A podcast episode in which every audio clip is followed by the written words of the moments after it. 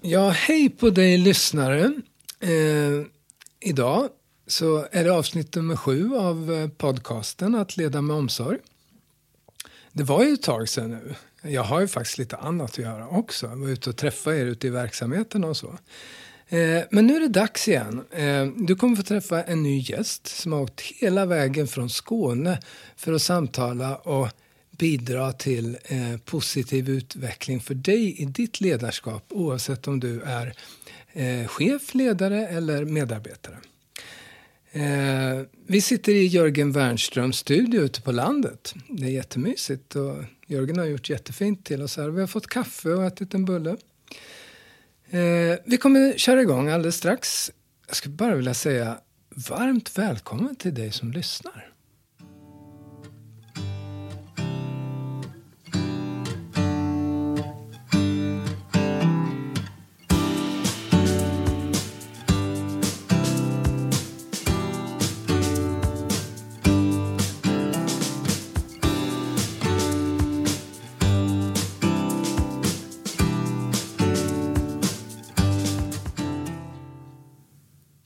Hej Monica, välkommen till eh, podcasten Att leda med omsorg.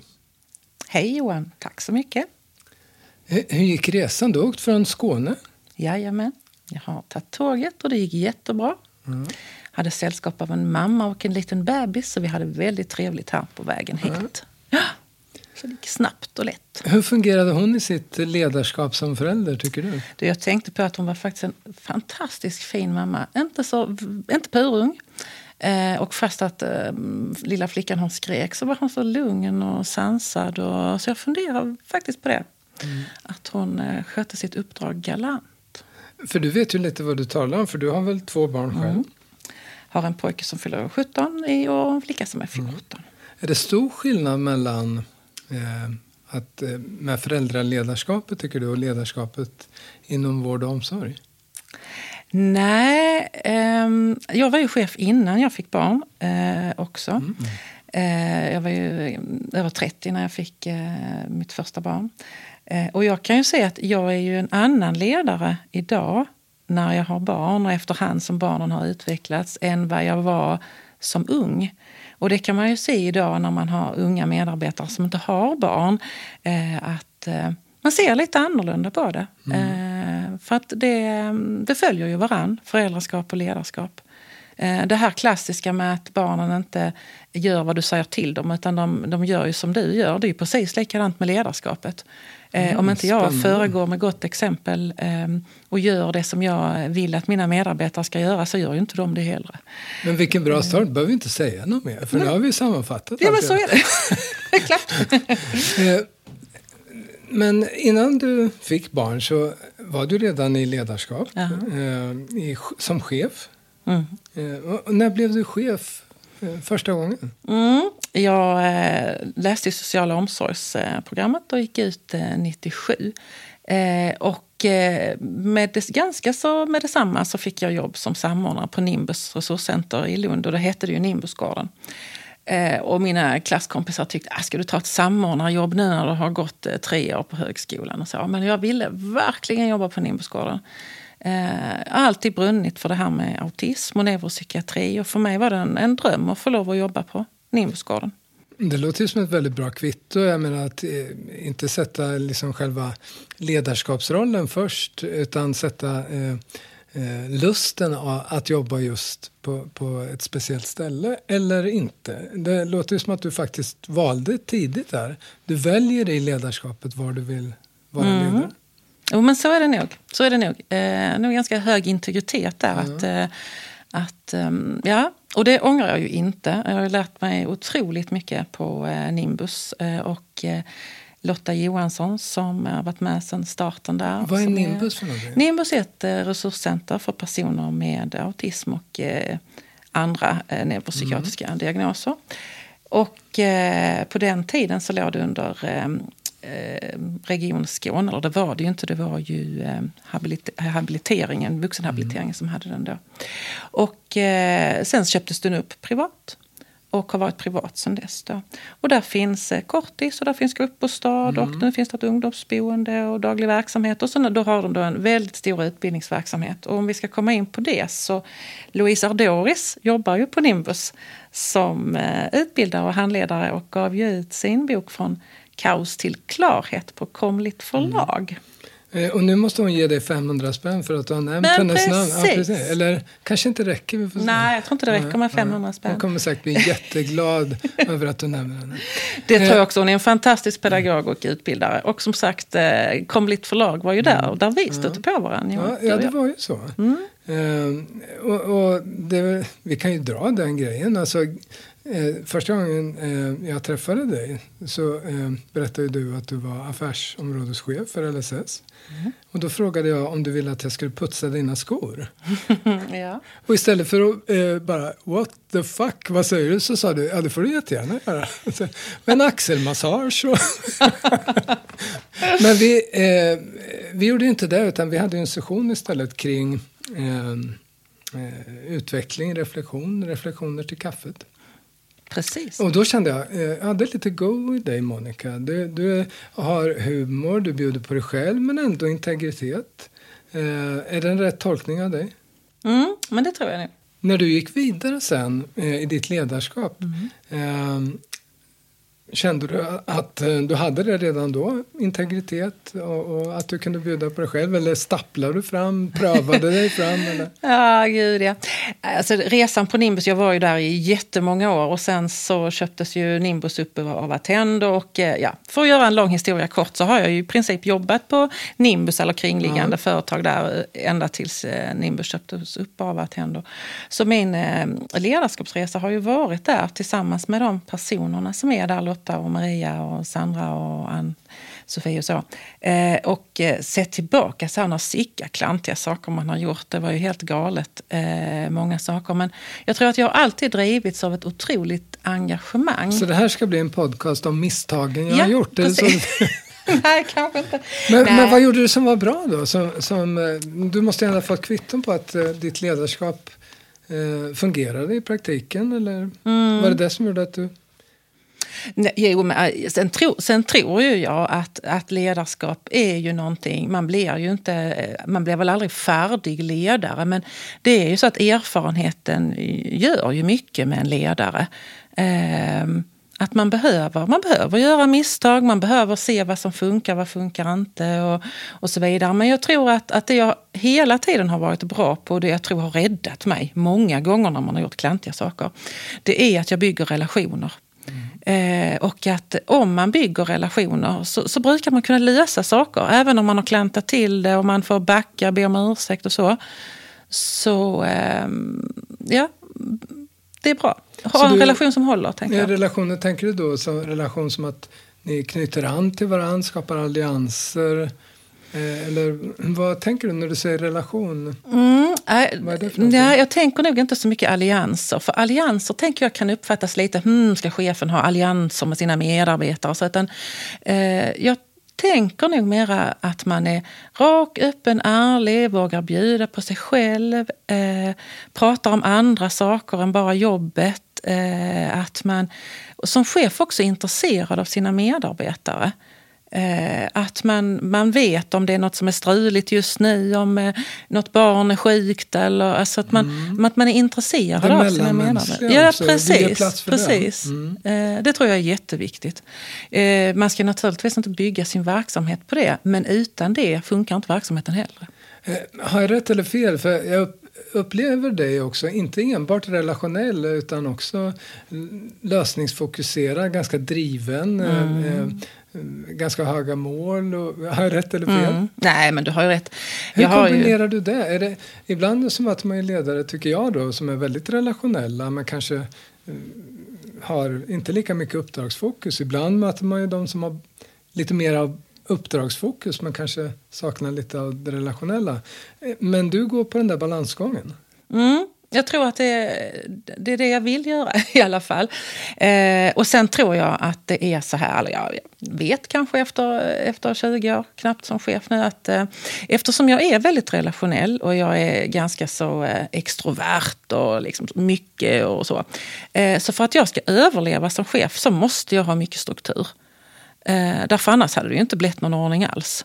Eh, så att för att jag ska funka så behöver jag den ordningen. Och jag har jättehöga krav på mig själv. Jag har försökt och eh, ju äldre man blir så försöker man ju ta det lite lugnt med dem. Men eh, så är det väl. Jag har höga krav på mig själv och där också kanske höga krav på mina medarbetare runt omkring mig. Men jag tror att de flesta tycker att det är roligt. Eh, att, man, att man sätter mål och att man jobbar för det. Man vet mm. vart man är på väg och så lyckas man och då äter vi tårta. Och, Just det. Och nu när vi sitter här, Monica, nu är det så här, nu har jag bjudit in 20 medarbetare från dina år. Välkomna in! Nej. Yes! Det är som Lill-Babs, gäst hos Agga. Men du var eh, i Attendo. Mm. Hur många år var du i Attendo? Eh, nu ska vi se här. Attendo köptes... Eh, jag började på Nimbus 97 och sen köptes ju eh, Nimbus av Attendo 2008. Och då var jag kvar som, då jobbade jag som verksamhetschef på eh, Nimbus. Jag var ju allt möjligt där. Jag har varit samordnare och personalchef var jag ett tag också. Och, och verksamhetschef. Och framförallt var jag ju utbildare i teach-pedagogiken då, som är den pedagogiken som man använder i. Så att jag gjorde väldigt mycket och jag var på andra företag också som ägdes av samma ägare till Nimbus. Då, så så att jag var lite, lite överallt men Nimbus var min bas då. Eh, och då var jag kvar två år där, ja, till 2010. Och sen började jag centralt på Attendo som kvalitetsutvecklare. Mm. Jag fick den möjligheten och var det då kvaliteten började öka i Attendo? Eh, absolut, ja. då steg den till 100 procent. Ja. Eh, vad gör en kvalitetsutvecklare? Ja, vad gör en kvalitetsutvecklare? En kvalitetsutvecklare har en region. Då jag var stationerad i Stockholm på kvalitetsavdelningen med Anita Sandberg som chef. En av dem som har betytt mycket för mig i mitt ledarskap. Eh, och eh, så hade man en region och man ansvarar för att eh, se till att alla händelser som hände i verksamheterna blev utredda. Eh, skötte kvalitetsledningssystemet. Man utredde läxarer, skickade in dem till, till IVO. Och ja, olika utredningar på, på verksamheten. Man hjälpte till om de behövde hjälp ute i verksamheterna såklart.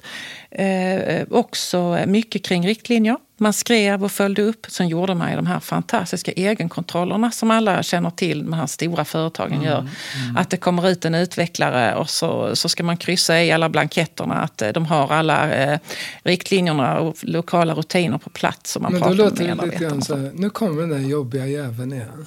Men det är ju så. Och för att man då inte ska vara en jobbig jävel så mm. måste man ha goda relationer där också. Mm. Så att det, är väl, det är väl den balansgången man måste göra. Och det är klart, det är säkert många, om du hade bjudit in ett gäng som jag har varit kvalitetsutvecklare till, så hade de säkert också tyckt, åh, den jobbiga jäveln. Men eh, eh, Niklas Mandin som är regionchef på Attendo, han brukar säga till sin personal, för då var jag utvecklare för hans personal, jag har ju känt Niklas i många år också, brukar alltid säga, kom ihåg att ni kan alltid prata med Monica. Mm. Så att när jag kom ut och var lite stursk och så, mm. så, så, var hans heta tips, mm. kom ihåg, ni kan alltid prata med Monica. Mm. och då menar han väl att, att man inte skulle bli så skrämd av Nej, att eh, ding, ding, ding, ding, utan att man pratar med henne. Att se igenom eh, kostymen i, i just det här uppdraget. Då. Det finns en människa bakom, men det är också det du har strävat emot förstår jag. Att, att om någon sträcker ut och vill prata med dig, då är det också viktigt att, att uh, möta det. Ja, för jag tog det som en fantastisk komplimang. Ja, att, ja jag tycker det låter att, jättebra. Ja, tänkte jag. Vad skönt att, ja. han, att, han, att han vet att jag är ingen paragrafryttare ja. utan man kan faktiskt mm. prata med mig. Ja. Så, eh, så det gjorde jag i fyra års tid. Eh, och den enorma skola det var eh, att jobba på ett så stort företag eh, med de musklerna. Eh, och träffa så många människor mm. ute i verksamheterna. Jag hade ju ett jättestort område. Jag hade ju LSS upp till Linköping faktiskt. Mm. Det var mycket här i Linköping. Mm. Sen hade jag också äldreomsorgen i Danmark. Vilket var fantastiskt roligt mm. att få jobba med, med danskarna som har en helt annan arbetsrätt. Men var det inte jobbigt att åka runt så mycket då? Mm, ja, Säg ja, för jag vet hur det är att åka ja. runt hotell och så. Men ja. du byggde relationer så folk bjöd in dig förstås. ja, men det gjorde de det också. Ja, ja. Eh, nej, så, alltså jag, jo, det är klart att ibland var det jättemycket. Du skulle Mm. ha frågat min man, för han tyckte att det var lite mycket ibland. Mm. Eh, och, så. Eh, och sen var det väl så efter fyra år då, så, så kände jag faktiskt att, ja, att eh, jag vill nog göra någonting Men annat. fyra år är ganska lång tid, Monica, ändå vara i en sån krävande roll.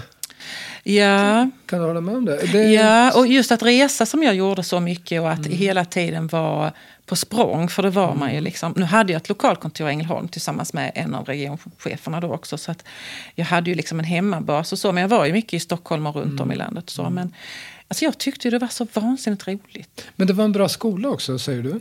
Fantastisk skola, jag har lärt mig jättemycket. Eh, och eh, med, med de kollegorna som var på kvalitetsavdelningen på Attendo, eh, ja, alltså sicka kunniga människor. Ja, de lärde mig jättemycket och vi var en blandning då av eh, socionomer, beteendevetare, sjuksköterskor och vi hade ett eh, eh, fantastiskt roligt gäng. Eh, och vi var ju många som reste, så träffades man på kvällarna och, eh, och man hjälptes åt med utredningar. Man skulle ju alltid ha den här second opinion och så. Och jag, ja, jag lärde mig fantastiskt mycket. Eh, Jag kom på, jag glömde ju fråga dig. Eh, har- innan du började eh, sociala omsorgslinjen, Mm. eh, hade du haft någon kontakt med vård och omsorg innan? Då? Då hade jag jobbat både på eh, äldreboende och i hemtjänsten. Eh, och sen även med multihandikappade barn. Eh, så jag hade jobbat rätt så mycket Okej, på så du golvet. ville in där och du ville in mer? Var det så? Ja. Det här är intressant, det är spännande, men jag vill också Ja. pröva ledarskapet i det här. Va? Ja, jo, men jag tror att jag, tror att jag ville ju vidare på något sätt. Eh, och- jag, och jag, jag, jag, ibland hände det sådana saker på jobbet när jag jobbade då. Alltså jag var ju bara vikarie och jag gick humanistisk linje och sen läste jag in ekonomisk. Så att jag, jag hade ju ingen vårdutbildning utan var ju den här lilla vikarien som sprang runder överallt. Så. Men jag kände att jag kände att jag var uppskattad, att jag gjorde nytta och att jag kunde ta i saker. Och, och, eh, ehm, nej, men jag tänkte det här är nog någonting jag är bra på. Tror du att det är bra att eh, de som är ledare eh, ute i vård och omsorg, hälso och sjukvård idag har också ett medarbetarperspektiv som du tydligen också har då? Tror du att det är en viktig Ja. del i eh, att man i alla fall har fått eh, pröva den, eh, den dimensionen att vara medarbetare? Alltså det tror jag ju absolut. Alltså, eh, nu låter jag kanske mossig men, men det är ju lite så tycker jag när man pratar med ungdomar idag att man vill så mycket direkt. Eh, och man ska gärna bli chef bums och man ska det och man ska detta. Men, men eh, det här med att lära sig att eh, till exempel, jag har kört mycket i hemtjänsten. Då var jag bodde i eh, Björkhagen som ligger utanför Ängelholm. Då, de fina områdena och då skulle man kunna prata om aktier och annat. Och sen så var jag ute i Ausers och Spannarp ibland och då skulle man prata om sådden, hur den hade gått och, och så vidare. Alltså Så att, det du säger nu är att möta människor där de är är så på, på otroligt deras viktigt. nivå och deras, Ja. eh, deras läge, deras tillstånd. Jag tror att det är viktigt. Mm. Sen, För mig tror jag att det var viktigt att, att, att, att, att lä- lära mig det men också att eh, det föddes ett stort intresse för olika människor och, och Mm. att se olikheter och att hur fascinerande det är. Mm. Att se de här olikheterna och så. så att det tror jag absolut. Och sen hade jag ju möjligheten då att jobba på Nimbus under många års tid och då jobbade vi ju med brukarna. Vi hade ju veckokurser med brukarna Mm. ja. och vi var ute och jag har handlat jättemycket och så. Så att Mm. jag har ju haft väldigt mycket brukarkontakt. Och det är någonting som eh, eh, jag kan tycka är lite fascinerande emellanåt. Eh, att man som chefer då inte har så mycket kontakt med, för det är ju de som är våra kunder. Eh, Nej, men alltså, när man blir chef ska man verkligen behöva vara ute då. Det är, när man har fått ett eget kontor med en dörr som man kan stänga. Det är väl Mm. Det är jätteskönt. ja, men, Jag förstår, vad, vad pratar du om? Ska man ut och träffa brukaren. Det, det är väl bättre att stänga dörren och, och lyssna på någon skön låt på Spotify samtidigt som man gör lite dokumentation. Mm, eller hur? Ja, vi är olika. Eh, men det, det som... Eh, mm, när jag sen eh, efter kvalitetsavdelningen ska komma in på mitt arbete där vi träffades på Höganäs omsorg som jag då var i eh, också i, i knappt fyra år. Gick då. du direkt från Attendo till Haganäs Ja, det gjorde jag. Nej, det gjorde jag inte. Det har du helt rätt i. Eh, Jag sökte jobbet som avdelningschef för LSS och då var det ju en klassisk socialförvaltning och sen efter ett år så skulle det ju läggas över då i ett kommunalt bolag. Så att då har vi ju fått göra den resan som också har lärt mig enormt mycket. Hur bolagiserar man en socialförvaltning? Eh, och det har också varit fantastiskt trevligt. Och nu är ju Höganäs är ju en, en ganska så liten kommun med 26-27 000 invånare. Eh, och, eh, men ni har en skyskrapa där borta? Ah, jajamän, innan ja. den väl byggdes var det ju mycket liv för den skulle ta all utsikt ja. och så, men nu finns det. Ja, men, men det är alltså en kommun som genomför eh, spännande saker, bygga en skyskrapa och starta ett kommunalt bolag. Ja. Det är lite kaxig kommun här. Nej, mycket kaxig kommun. Ja. ja, det är en jättekaxig kommun. Var det därför de eh, vill anställa dig? För att du är lite kaxig också? Ja, kanske. Eh, jo, jag tror att de, de behövde ju någon som kunde LSS. Tidigare hade eh, det varit gemensamt IFO och LSS. Mm. Så mitt uppdrag var ju att, eh, får man säga, modernisera LSS. Mm. Och, eh, det har vi gjort. Eh, vi har ju satt de LSS på kartan. den progressiva, kunniga Monica som en som ett verktyg i det arbetet? Ja men absolut, så var det ju. Mm. Eh, sen blev ju, förutom då LSS så kom ju bolaget in också. Eh, och då hade jag ju jobbat många år privat så det är klart att de tyckte det var jättebra att jag eh, ja. kunde det här med tillstånd. Och, och så. Ja. Så att där har vi ju gjort en, en, en resa här mm. de här fyra åren och vi mm. har slitit hund skulle jag vilja säga. Mm. Eh, hur har det gått? Jo men det har väl gått ganska så bra. Eh, vi skulle ha en uppstartsfas då på två års tid och sen går den ju ut nu här 2019. Så att eh, då ska ju allting vara delat så att säga. Att vi ska mm. ha ett bolag och en socialförvaltning. Och i samband med det då så tänker jag gå vidare och lämna Höganäs mm. Så du omsorg. går nu när applåderna börjar komma? Så är smarta. Mm. Nej, men jag känner att jag har gjort eh, mitt eh, lite tacktal från mina chefer som då jag har jobbat med. Eh, sa det att Nej, men du har gjort vad du skulle. Du skulle sätta eh, LSS på kartan och då skulle, vi skulle gå från ett personalstyrt till en brukarstyrd verksamhet mm. och det har du gjort. Och det tyckte jag kändes som ett gött betyg för att eh, det var ja, verkligen mitt mål. Jag har ju sett på sociala medier. Jag gillar ju sociala mm. medier. Mm. För att som föreläsare jobbar jag mycket med mm. det för att nå ut.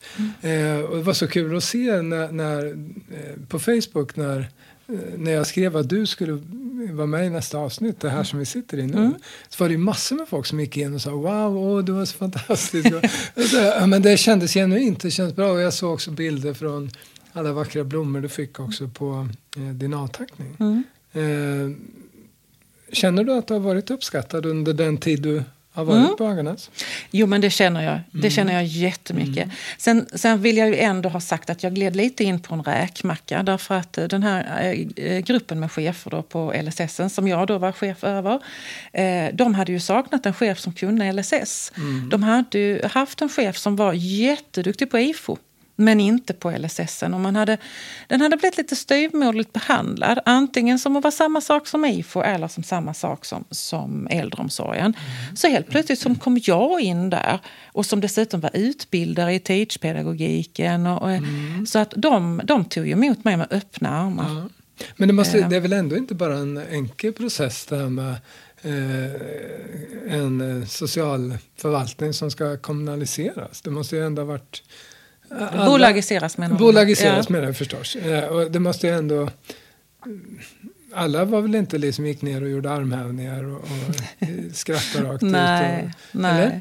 nej, nej, men det har ju varit en jättetuff resa. Men någonstans mm. så tror jag att, att innan vi började med bolagiseringen så hade vi ändå hunnit ge, eller genomföra rätt så mycket förändringar på LSS eh, som de såg både cheferna och medarbetarna mm. att wow, här händer grejer, vad kul mm. och vi genomförde utbildningar och så vidare. Så att vi hade lite ett flow mm. när vi skulle gå in i bolagiseringen men den har ju varit jättetuff. Mm.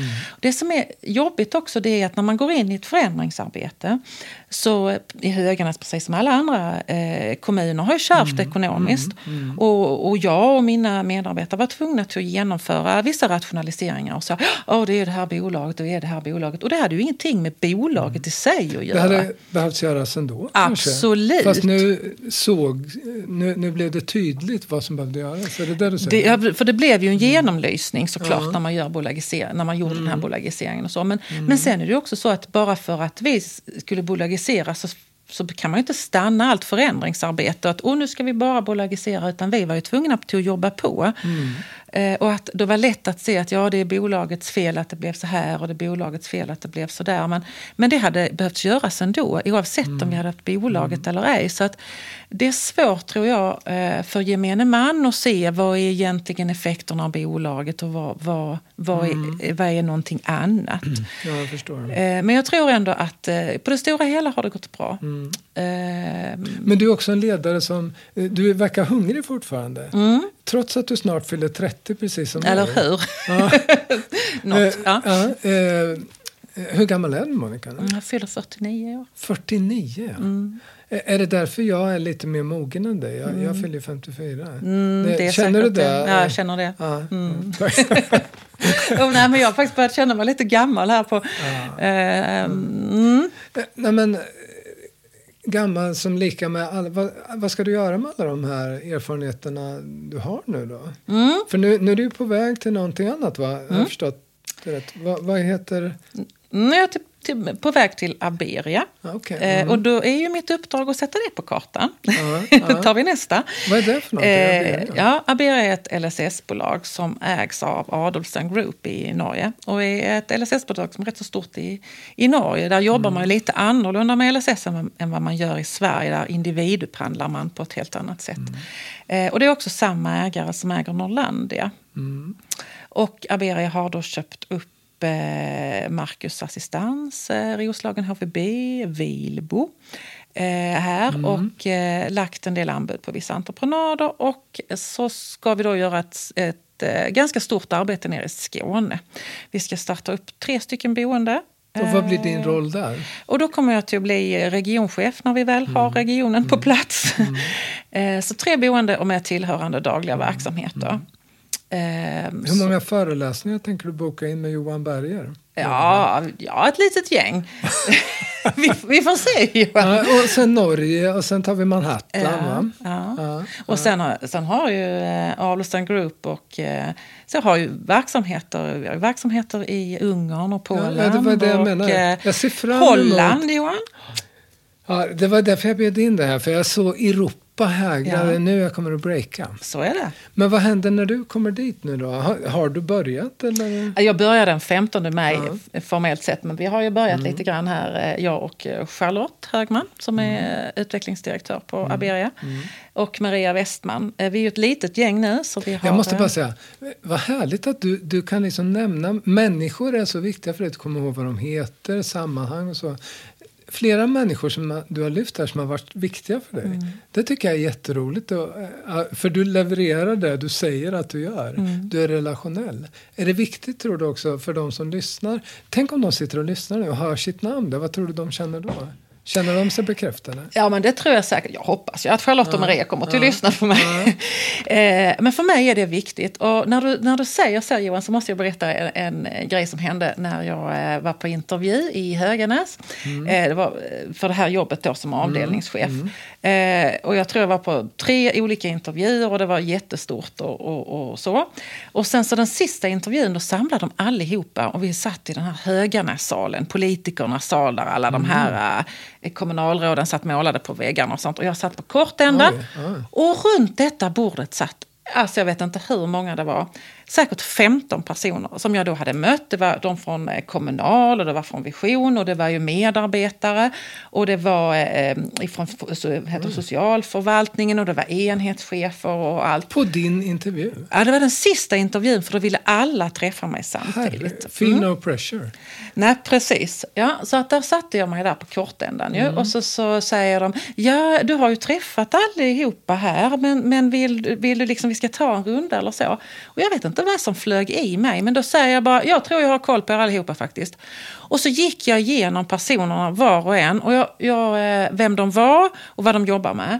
Eh, och eh, jag tror jag bommat två personer. Mm. Och detta, får lite gåshud. Du, sicken, sicken grej det blev i Höganäs. Det blev, jag blev känd för hon som kan vad alla heter. Eh, och det var till och med någon som nämnde det nu här i tacktal. Och jag, jag minns så väl att, du, att eh, eh, att du mindes alla. Mm. Eh, och det är väl någonting, nu är jag inte alls så bra på namn längre som jag har varit, men eh, jag tycker det är viktigt att man ser, mm. ser människan så. Hur länge tänker du vara kvar här då på Aberian? Ja, men det tar ju lite tid här att bygga upp Region Skåne och vi har lagt lite, kommer lägga lite andra anbud och så, så att nu får jag ju vara där ett tag. Ja, och sen är det Ungern? ja, nej men du jag funderar på det här med, jag var över eh, påsken här så var jag i Makedonien. Mm. Eh, och att eh, bedriva vård och omsorgsverksamhet i Östeuropa. Mm. Eh, det känns som att vi har mycket att göra och att jag hade tyckt att det var fantastiskt mm. spännande. Mm. Jag ska inte göra det imorgon. Men. Nej, men är det inte lite grann så när, när vi jobbar oss in så får vi upp farten. Va? En del människor får upp farten mm, mm. och då går det fort som tusan. Och det är nästan svårt att få stopp på mm. det. Man bara springer på. Mm. Alltså av lust och glädje och mm. engagemang och intresse. Mm. Är det så för dig? Mm, jo, men, så är det. Men så är det absolut. Ja. Och sen är jag ju Blir du inte andfådd ibland? Jo, så kan det ju bli. Blir du inte trött? Jo. Den här drivenheten, ja. tar det ut sin rätt någon gång? Jo, men det är klart att jag också blir trött precis som alla andra. Jag är ju, jag är ju jätte... Eh, så, sju, och sen så, men sen får man ju vila lite och sen är det mm. på det igen. Uh, Har du en strategi för det i ditt ledarskap? Återhämtning? Återhämtningen? Ja. ja, men det har jag ju absolut. Men uh, det som ger mig energi det är ju när jag får tillbaka mina medarbetare. Eh, att, man, att saker händer i verksamheten och så såklart. Men också att man får tillbaka av medarbetarna. Att, eh, att de växer som ledare, att de eh, eh vågar Menar ta... du det personliga ledarskapet? Ja, ja, ja. ja. Alltså det är det som absolut mm. ger mig den energin. Ansvar, de bitarna? Ja, att, man, att jag känner att jag kan... Nej, det är, mer, ja, det är mer jag tänker mig själv som mentor. Jag, tänk, jag ser inte mig bara som en ledare och chef, utan mm. jag ser mig också som mentor mm. för dem som jag har som underställda då, mm. som den här gruppen med enhetschefer. Och mm. här... ja, du tänker på första linjens chefer ja, där? Okay. Ja. Mm. Att, eh, att det är klart att, att eh, det som, är bra, det som händer i verksamheterna är också fantastiskt roligt. Eh, men det som ger mig mest energi det är mentorskapet inför de som är närmst underställda. Mm. När de kan känna att de växer. Eh, Inte bara i ledarskap utan som människor utan som, och, mm. Precis, för det är ju ibland samma sak. Att ja. växa som ledare är ju att växa som människa. Mm. Eh, Hur menar du då?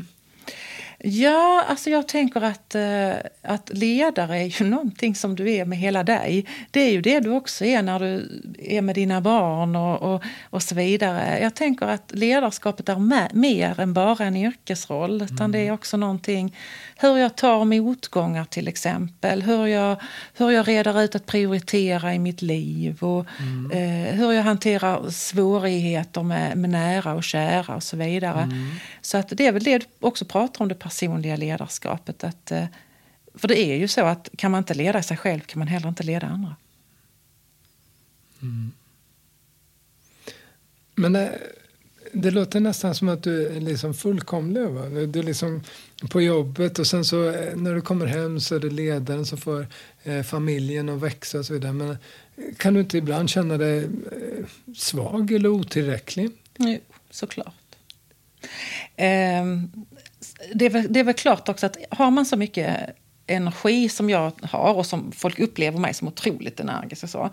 Så är det ju så att ibland måste man ju ligga en hel söndag framför tvn och titta på, på eh, Netflix. Vad ser, avsnitt. vad ser du då på Netflix? Då kollar jag med min dotter och hon kommer att skämmas ihjäl när, jag, när hon tycker inte om att jag ser på samma grejer som henne egentligen. Nej men du vet Shadowhunters och såna här eh, vampyrserier ja, och sånt ja. där. Eh, ja, tycker jag är fantastiskt. Och så, och så är det mm. kanon med Netflix. Vet du. Då kan man ju kolla, man kan ju tok-titta tio avsnitt. Mm. Jag måste erkänna, jag säger mm, men jag har inte Netflix själv. Ah. Eh, men, men vi närmar oss det faktiskt. Vi närmar oss det.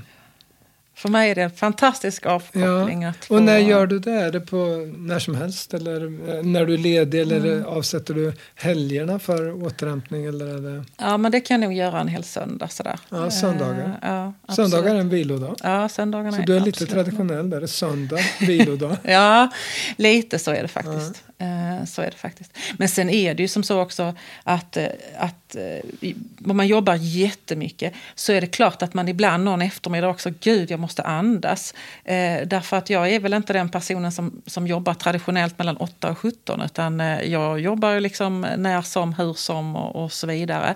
Så att absolut att jag ibland, oh, jag måste sätta mig ner och vila och då gör jag det. Men, men eh, eh, jag hör ju på dig när du berättar att det här är lust för dig. Mm. Ledarskap är lustfyllt. Mm.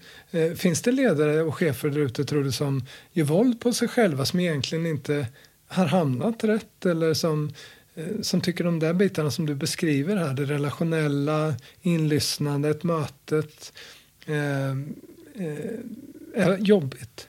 Och att eh, man är kanske mer icke-kommunikativ, man tar på sig en kostym i sitt ledarskap. Och, eh, finns det sådana ledare ute, tror du?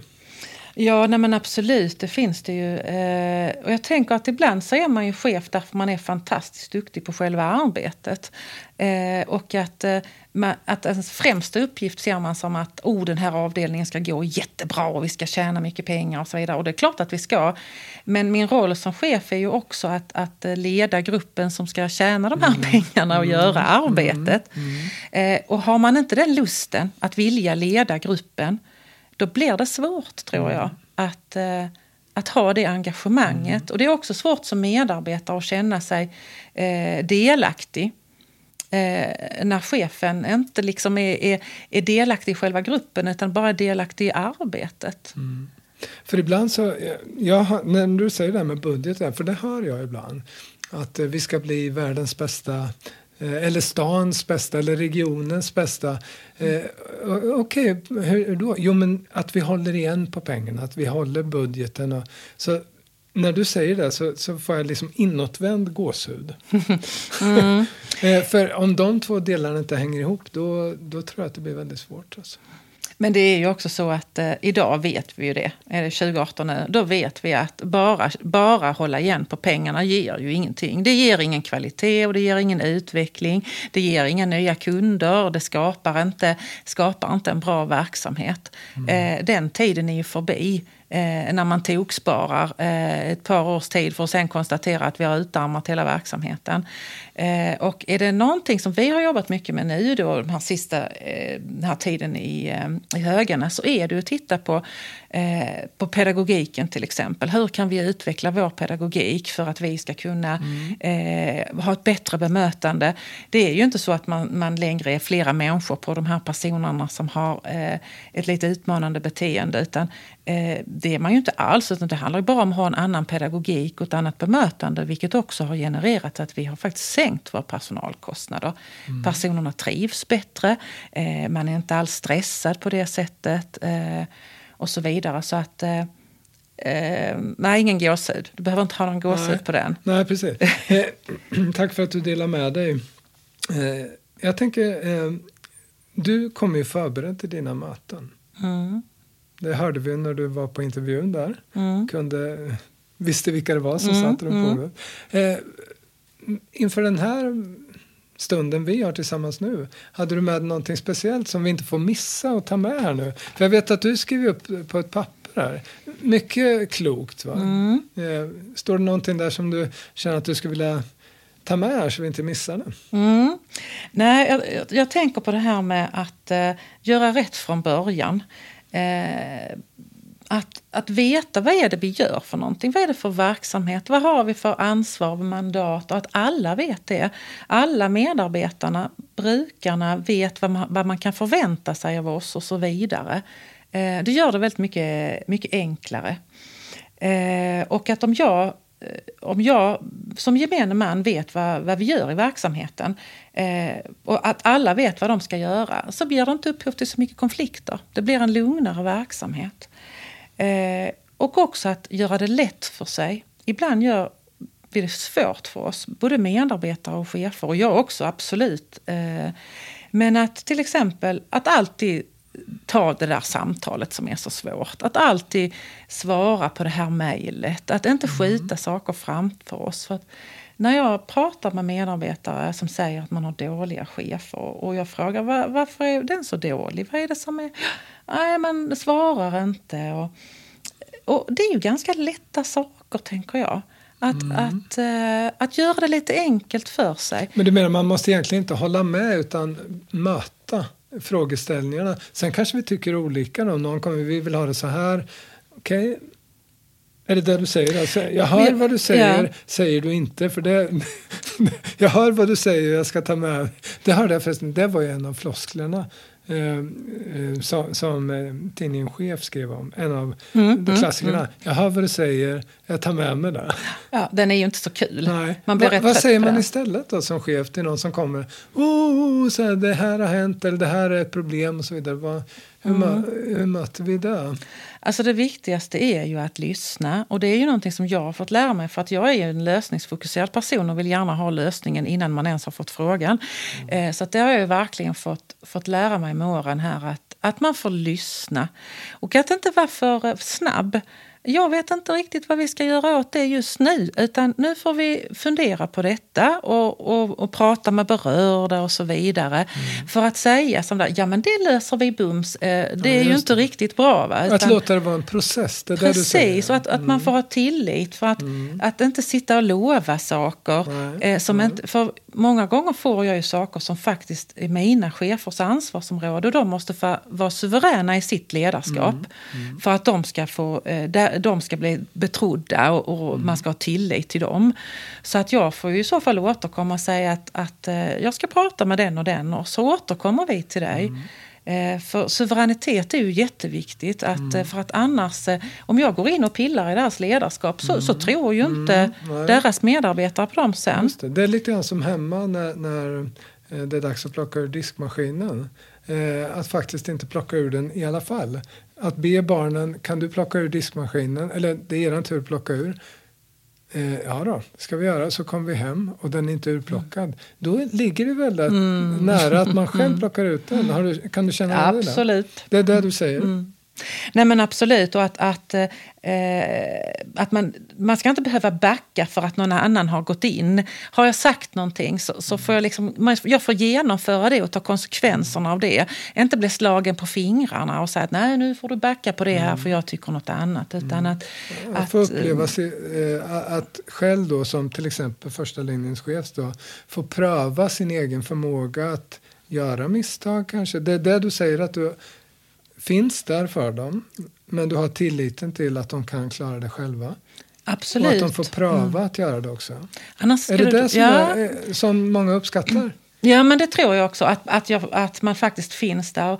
Eh, och att eh, man, man är där och stöttar när det behöver. Mm. Och att det är, är ens uppdrag. Mitt uppdrag är inte att sovra uppåt som jag har hört ibland. Att ja, vi får ju sovra upp, uppåt så att de högre cheferna slipper det och detta. Så, nah, det är det ju inte. Mm. Utan allting som påverkar mina chefer är också mitt ansvar. Mm. Eh, kanske hjälpa till att prioritera. Det är också någonting som... Eh, som Just det, prioritera och sortera så Precis. att det blir överskådligt. Ja. Ja.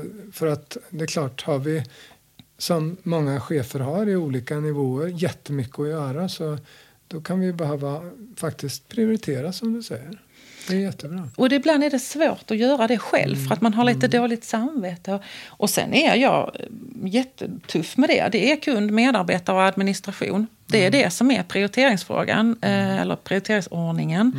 Eh, man kan inte eh, prioritera administrationen om vi har en, en kund, en brukare eller närstående eller någonting annat Nej. eh, som det strular Ja, med. det. Men det är bra. eh, En att någon slags det- grundprioritering över varför är vi här och Ja, vad är det. vi gör. Och, Just det, på tal om det. Eh, innan vi avslutar. Det här är ju eh, också, har en känsla av kanske, för någon är det ju bara spännande att få höra dig. Mm. Hoppas hon nämner mitt namn. och det har du säkert gjort. Eh, ingen eh, nämnd, ingen glömd brukar man säga. Men du har nämnt några viktiga. Det finns säkert, ja, hade vi en timme till skulle vi Mm, kunna hade jag kunnat rada många. upp alla som har varit viktiga i ditt ledarskapsliv. Eh, men eh, det börjar bli dags att avsluta. Mm. Eh, och då tänker jag så här att eh, eh, kan du nämna ett ord som, som är viktigt för en ung ledare idag att eh, tänka på? En man- ung när man- ledare. Ja, eller en ny ledare när man börjar ta sina första steg.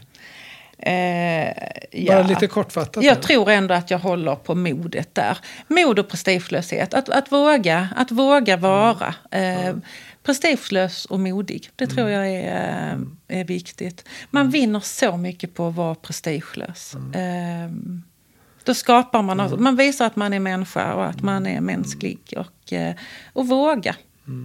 Och du vågade ju komma hit också Monica. Mm, gjorde jag. Hur känns det så här nu? För nu börjar det bli dags att avsluta. Ja. Eh, en fråga till. Eh, för nu såg jag att Jörgen här visade här att det har gått 45 minuter. Oj, ja. Tiden går fort, man har roligt. Mm. Eh, en fråga till. Din favoritmusik? Åh, gud, nu blir jag lite så här. Alltså min favoritartist genom alla tider är ju Rod Stewart. Okej. Jag köper det, jag gillar också Rod Stewart. Han har en härlig röst. Eh, tack Monica för att du kom hit. Eh, det har varit jätteroligt att prata med dig, att du har delat med dig och bjudit på dig själv. Eh, och tack för att ni lyssnade eh, på det här programmet, ni som har suttit eh, och, tagit del av det här. Eh, vi ska försöka att ta lite tätare eh, avsnitt, för det här var riktigt kul. Ha det så bra, vi hörs snart igen. Hej då!